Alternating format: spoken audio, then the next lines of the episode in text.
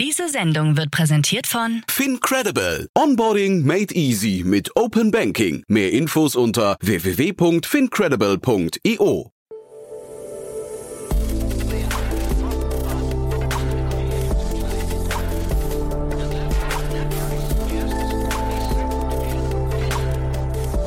Startup Insider Daily. Interview. Guten Tag und herzlich willkommen bei Startup Insider Daily. Am Mikrofon ist Michael Daub und ich begrüße euch in unserer Nachmittagsausgabe. Die letzte Ausgabe des Tages kurz vorm Wochenendbeginn. Wir haben uns jetzt Bernhard Wenger, Head of Northern Europe bei 21 Shares, anlässlich einer Finanzierungsrunde des Mutterunternehmens 21.co in Höhe von 25 Millionen Dollar eingeladen. 21.co ist ein global tätiger Anbieter von benutzerfreundlichen Produkten, die einen einfachen Zugang zu Kryptowährungen ermöglichen. So viel zu unserem Gast und gleich geht es los mit dem Interview. Werbung. Hi, hier ist Nina aus dem Content-Team von Startup Insider. Vielleicht hast du es ja schon gehört, wir haben endlich neben unserem Hauptkanal Startup Insider nun auch separate Kanäle für unsere verschiedenen Formate eingerichtet. Wenn du zum Beispiel nur unser tägliches Nachrichtenupdate Startup News hören möchtest, kannst du ab jetzt ausschließlich den Startup News Kanal abonnieren. Gleiches gilt für Investments und Exits, Startup Spotlight und alle anderen Formate, die zukünftig kommen werden. Die volle Ladung Startup Insider, also alle Formate, gibt es natürlich weiterhin hier auf dem Hauptkanal. Also, um die einzelnen Kanäle zu abonnieren, besuche jetzt startupinsider.de/slash insider. Wir sehen uns auf deinem Lieblingskanal. Startup Insider Daily. Interview. Ja, sehr schön. Jetzt wird's gleich doppelt kalt. Wir gehen nach, äh, wir gehen in die Schweiz und wir sprechen über den Kryptowinter. Bei mir ist Bernhard Wenger, Head of Northern Europe von 21 Shares. Hallo Bernhard. Hallo Jan, schön dabei zu sein. Ja, Kryptowinter ist, ich habe es gerade schon gesagt, ist ja wahrscheinlich das Marktumfeld relativ, ähm, relativ schwierig gerade. Zeitgleich habt ihr aber eine gute Performance hingelegt. Wir sprechen von dem Hintergrund eurer Finanzierungsrunde. Erzähl doch vielleicht mal kurz erstmal, was ihr macht und dann reden wir nochmal um das Markt, über das Marktumfeld. Ja, sehr gerne. Also wie gesagt, ich bin bei 21 Shares hier äh, angestellt in der Schweiz. Wir sind, wir sind eine Kryptofirma, wir sind Technologieunternehmen. Also wir sind nicht der klassische Asset Manager jetzt, obwohl wir Finanzprodukte anbieten und unsere Hauptaufgabe und eigentlich auch die einzige Aufgabe ist in Wirklichkeit Brücken in die Kryptowelt zu, zu bauen. Ja, für alle möglichen Investoren, ähm, wirklich auch agnostisch, was die Struktur betrifft. Also wir wollen wirklich unsere, unser Know-how ähm, zur Verfügung stellen, um eben allen Interessierten, die am Krypto, an Blockchain, an DeFi, an dem ganzen äh, Ecosystem interessiert sind, hier Möglichkeiten zu geben, äh, wirklich äh, zu partizipieren. Das ist eigentlich unser Hauptgrund. Also uns, die Firma gibt es jetzt fast schon vier Jahre. Ähm, wir haben 2018 haben wir das erste sogenannte ETP, Exchange Traded Product, äh, lanciert ähm, auf dem Crypto Basket, das es eben traditionellen Investoren, institutionellen Investoren ermöglicht, in einer regulierten Art und Weise in Krypto zu investieren. Das ist unser, unser, unser Hauptpurpose. Genau, vielleicht müssen wir in dem Kontext kurz erklären. Wir geben hier natürlich keine Anlageempfehlungen. Ne? Das heißt, das ist jetzt einfach nur, wir sprechen jetzt sehr abstrakt. Du hast deine Meinung, äh, logischerweise, die ist wahrscheinlich ein bisschen geprägt durch, durch das, was ihr tut. Aber ähm, wer sich mit Kryptowährungen auseinandersetzen muss, äh, möchte, der sollte das nochmal intensiv tun. Trotzdem sagst du gerade, ihr wollt Brücken bauen in die Kryptowelt. Äh, welche Anleger habt ihr da genau im Kopf? Also grundsätzlich äh, alle Anleger, Privatkunden, äh, Privatinvestoren, institutionelle Anleger, ähm, die, die Lösungen, die wir anbieten, sind für alle geeignet. Und du hast es erwähnt, es ist, glaube ich, wichtig, dass man erwähnt, dass man hier wirklich ähm, nicht nur keinen Investment Advice gibt, sondern auch den äh, Investoren oder möglichen Interessierten den Kryptowelt näher bringt. Und wir sind jetzt keine reine Vertriebs- und Verkaufsshow sozusagen, wo wir einfach äh, Produkte in den Markt schießen und hoffen, dass es wer kauft, sondern wir kommen eigentlich eher von der Research-Seite her. Wir haben ein fantastisches Research-Team, sehen uns, wie gesagt, eher als Technologiefirma, als als Asset Manager und versuchen eben durch Education so eine Art Knowledge Transfer Agent zu sein. Und es ist, glaube ich, ganz wichtig, dass man zuerst, bevor man auch mal das angreift oder ähm, sich ähm, es, es wagt, in Krypto zu investieren, muss man es eigentlich wirklich verstehen, was eigentlich dahinter ist. Und das ist ein, eine unserer Hauptaufgaben auch. Wie ist denn das eigentlich generell? Wer verdient denn in der Kryptowelt deiner Meinung nach eigentlich das meiste Geld? Sind das ähm, Broker hinterher oder sind das die Leute, die, die ähm, Kryptowährungen lancieren oder sind das die Leute, die mit Kryptowährungen einfach im richtigen Moment getradet haben? Ja, eigentlich alle drei, würde ich sagen. Ne? Das okay. ist schon das, fast schon die ganze Value Chain. Also wir als Produktanbieter verdienen natürlich daran, wenn wir Assets raisen und äh, Investoren unsere gut strukturierten Produkte kaufen. Ja?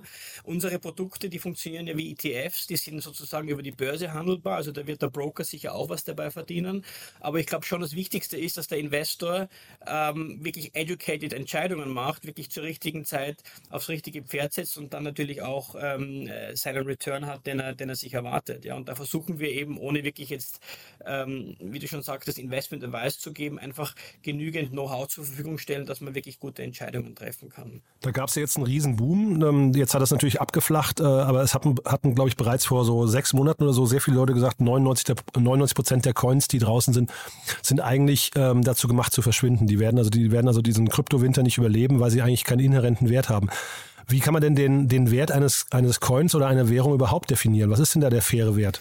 Also ich glaube, der faire Wert äh, ist, ist insofern schwer zu verallgemeinern, als man die Krypto Assets und Kryptowährungen nicht alle in einen Korb werfen kann. Und die sind ja, haben ja alle verschiedene Use Cases. Also ob jetzt 99 Prozent verschwinden werden, das kann ich nicht beurteilen. Mhm. Aber klarerweise ist, dass es ein relativ junger Markt ist und dass sich äh, gewisse größere wahrscheinlich durchsetzen werden. Also wir bieten ja auch nicht auf alle Kryptowährungen Lösungen an, sondern versuchen eben über unseren Research diejenigen ähm, seriös anzubieten, äh, wo wir glauben, die, haben, die eine Zukunft haben. Ja, und dann wird es natürlich auf die Bewertung ankommen, was ein bisschen auch der Use Case ist. Zum Beispiel, wenn man die die zwei größten Kryptowährungen, die es gibt, hernimmt, Bitcoin und Ethereum, haben die ja eigentlich schon zwei total unterschiedliche ähm, sozusagen äh, Daseinsberechtigungen. Ne? Bitcoin wird immer wieder sozusagen als das digitale Gold gesehen. Ich mag eigentlich digitaler äh, Wertspeicher lieber den Ausdruck, weil Gold und Bitcoin, da gibt es doch noch äh, gewisse Unterschiede und die haben auch eine gewisse Knappheit. Also da kann man ziemlich genau äh, kalkulieren, wo, wo, wo, der faire Wert wahrscheinlich liegt. Mhm. Ähm, wir glauben auch, dass es im Moment wahrscheinlich leicht unterbewertet ist, aber das ist jetzt wie gesagt, ähm, wie gesagt, äh, ein bisschen eine, eine, eine Zusammenfassung äh, von den verschiedensten Bewertungsmethoden. Und bei Ethereum zum Beispiel, das ist ja die zweitgrößte Kryptowährung oder zweitgrößtes Kryptoasset, ähm, das hat eine ganz andere Daseinsberechtigung. Auf Ethereum laufen ja extrem viel Protokolle, extrem viel äh, App sozusagen. Also das kann man eigentlich vergleichen mit einem digitalen App Store, wo man in Wirklichkeit in eine ganze Infrastruktur investiert und wirklich auch in, in, in gewisse Unternehmen, die eben über Ethereum äh, hier die Smart Contracts laufen lassen. Da muss man, glaube ich, wirklich in, äh, differenzieren.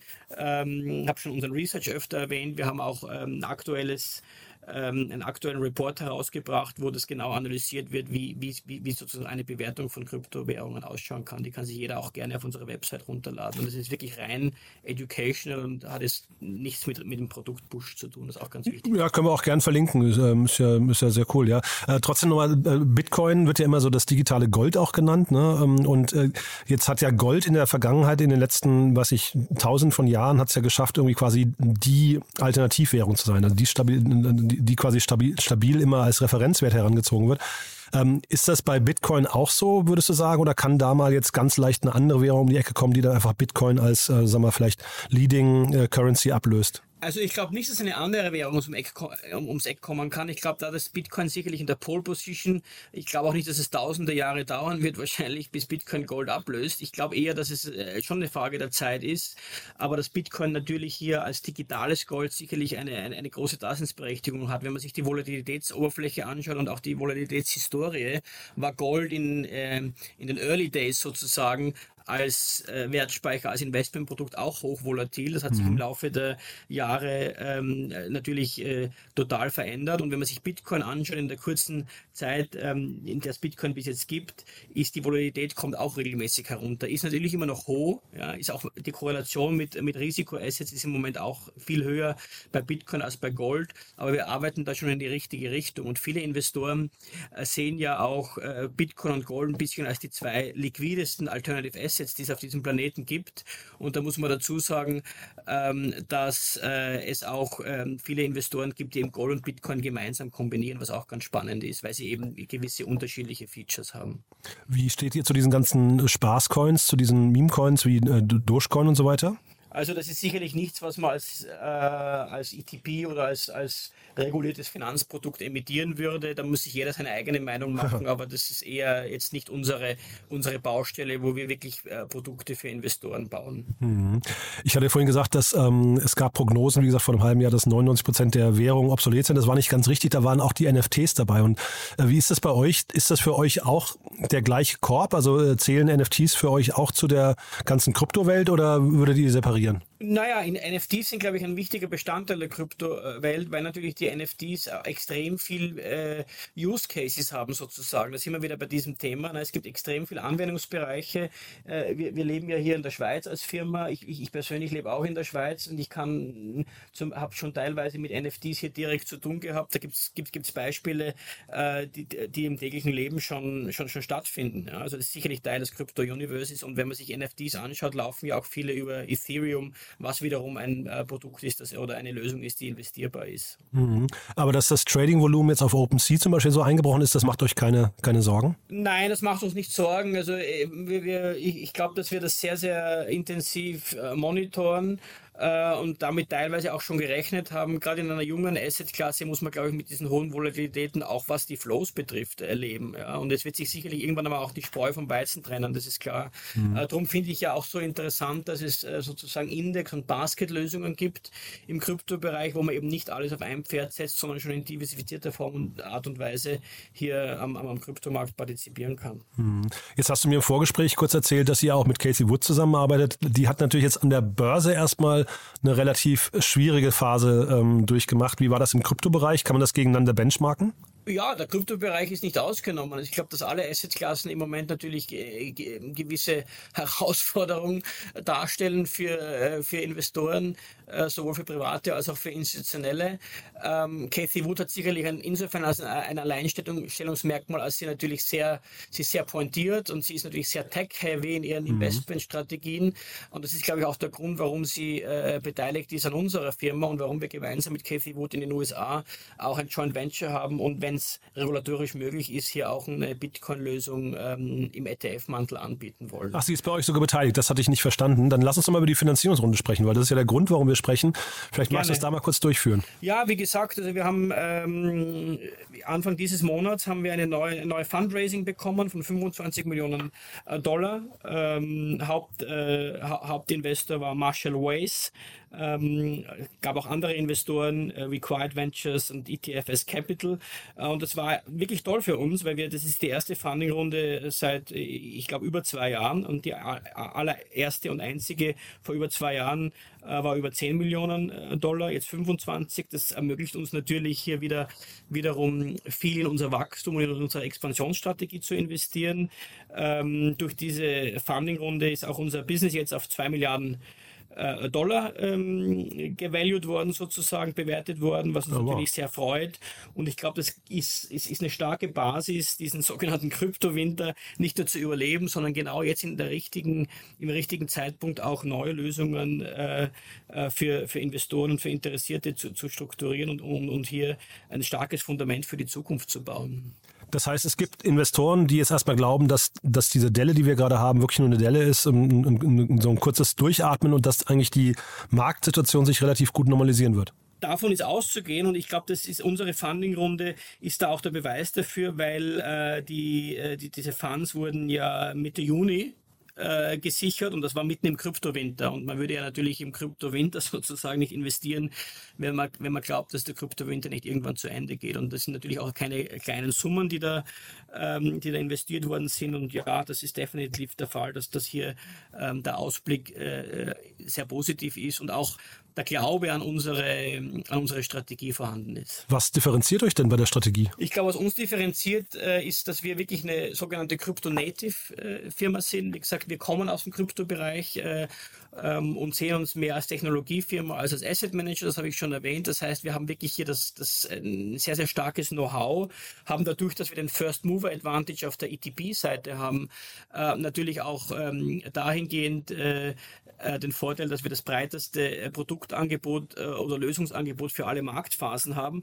Und zusätzlich sind wir aber auch noch strukturunabhängig. Das heißt, ich habe jetzt ETPs erwähnt, die so wie ETFs funktionieren, aber wie, wie ich am Anfang schon gesagt gesagt haben, wir wollen Brücken bauen ähm, und neben den ETPs bieten wir auch Lösungen im, im Token-Bereich an, also in Direct-Investments in, ähm, in, in Kryptostrategien und sind da eigentlich relativ, ähm, relativ unabhängig. Darum haben wir ja auch ähm, im Rahmen dieser Funding-Runde jetzt unsere äh, neue Parent Company, Mutter Company sozusagen 21.co äh, announced, die eben ein bisschen als ähm, als Dachgesellschaft dienen soll für möglicherweise zukünftige weitere äh, Ventures im Kryptobereich. Da ist jetzt noch nicht spruchreif, aber ich nehme an, äh, dass die jetzigen äh, Tochtergesellschaften nicht die einzigen bleiben werden, die wir, ähm, die wir hier lancieren. Es kam vor zwei Wochen ungefähr, glaube ich, eine Studie raus, dass mehr als die Hälfte der Kryptoinvestoren, also zumindest Bitcoin-Investoren, gerade im Minus sind. Ne? Das heißt, die haben also teurer gekauft, als der Preis, ähm, äh, als der Preis, wenn sie es jetzt verkaufen würden, das hergeben würde.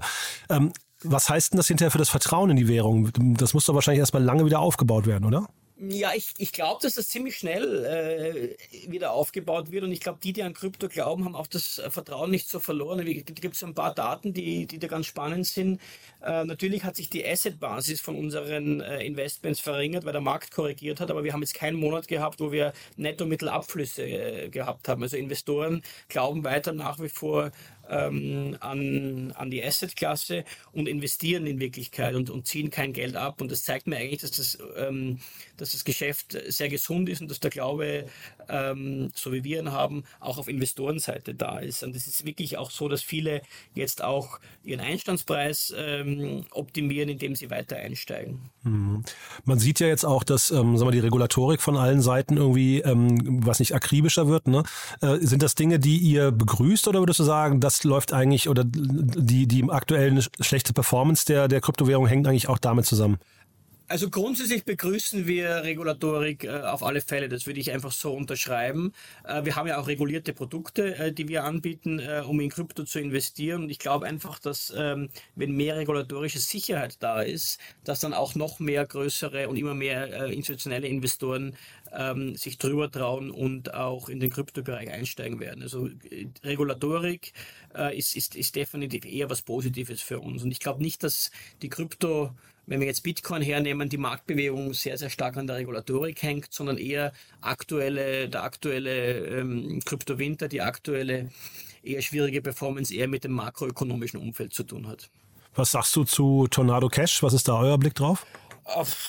Ja, also ich glaube, es, gibt immer wieder schwierige Phasen bei, bei den verschiedensten Underlagen. Underlagens, wie gesagt, es war, es, diese Dinge teilweise sind auch für unser Research und darum sind wir auch so stolz darauf, nicht überraschend gewesen, ähm, dass sowas passieren kann, gleich wie auch bei Terra Luna.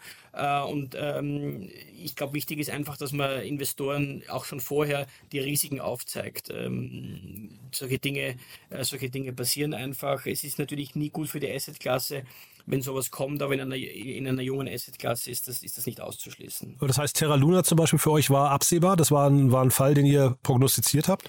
Das war also jetzt nicht als Main-Szenario, aber unser Research hat hier sicherlich vorher schon die, ähm, die Risiken aufgezeigt und äh, war jetzt nicht überrascht, dass, äh, dass sowas passieren konnte. Na, es ist natürlich, wie gesagt, nie toll, aber ich glaube, darum haben wir auch dieses Team, äh, das hier wirklich äh, tagtäglich mit, äh, mit äh, den meisten Marktteilnehmern spricht und, und, und hier Tendenzen und, und Risiken aufzeigt. Wir haben natürlich auch ein Produkt, ein ETP auf Terra Luna gehabt und das hat eigentlich genau das gemacht, was es sollte und das existiert auch noch. Ja. Ähm, vielleicht magst du noch mal ganz, ihr sitzt ja in der Schweiz, ne? Also äh, zwar nicht, also ja.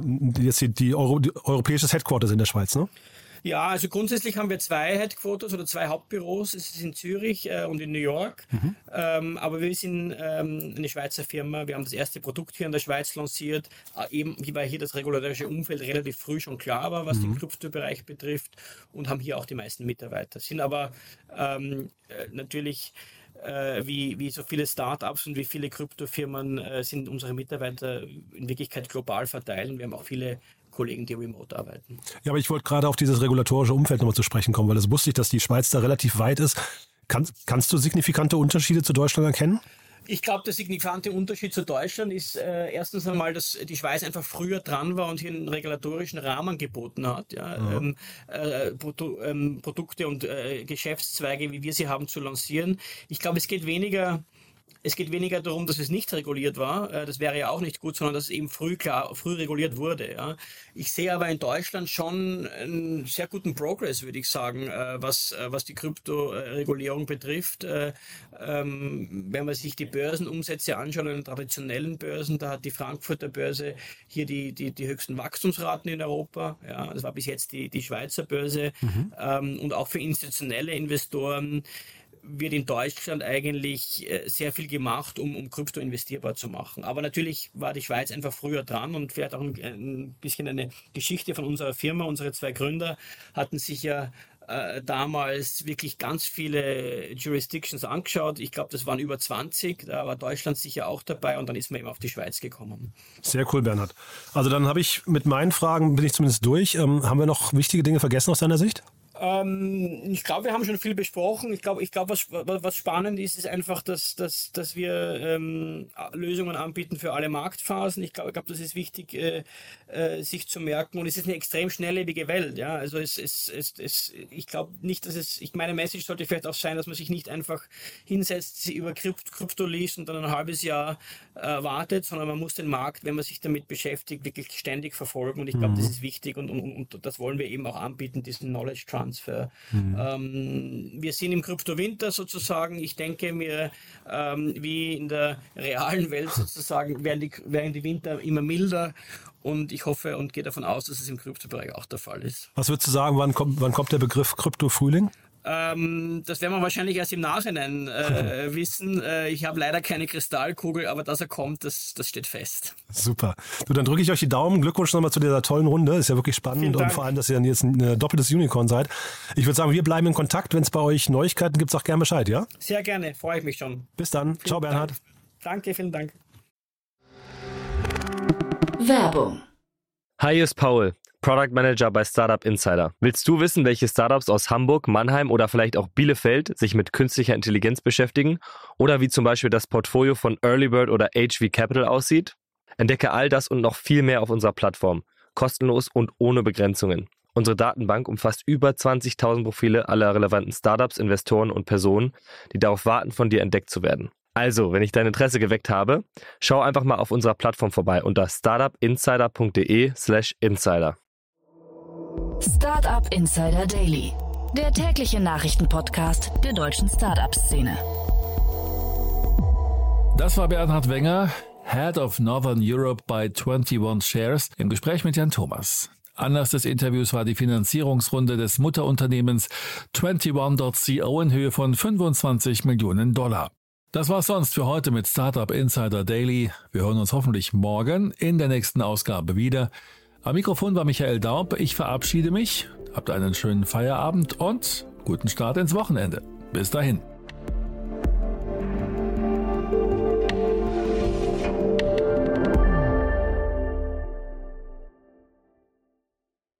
Diese Sendung wurde präsentiert von Fincredible. Onboarding made easy mit Open Banking. Mehr Infos unter www.fincredible.io.